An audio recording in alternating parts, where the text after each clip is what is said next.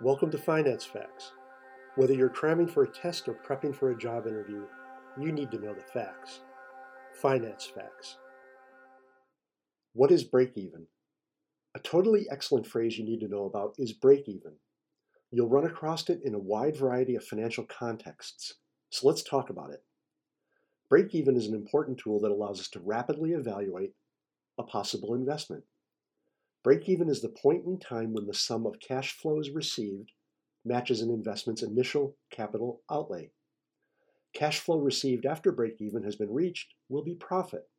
And clearly, until break even has been reached, the investment is running at a loss. There are two approaches to calculating break even. The accounting method doesn't include the cost of working capital. The method most commonly used in finance includes all costs as well as the opportunity cost of an investment. Break even allows us to not only determine when an investment will become profitable, but we can also meaningfully compare different investments.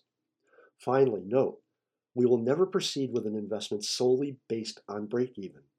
Rather, other tools such as net present value or perhaps internal rate of return will also be used to evaluate the possible investment.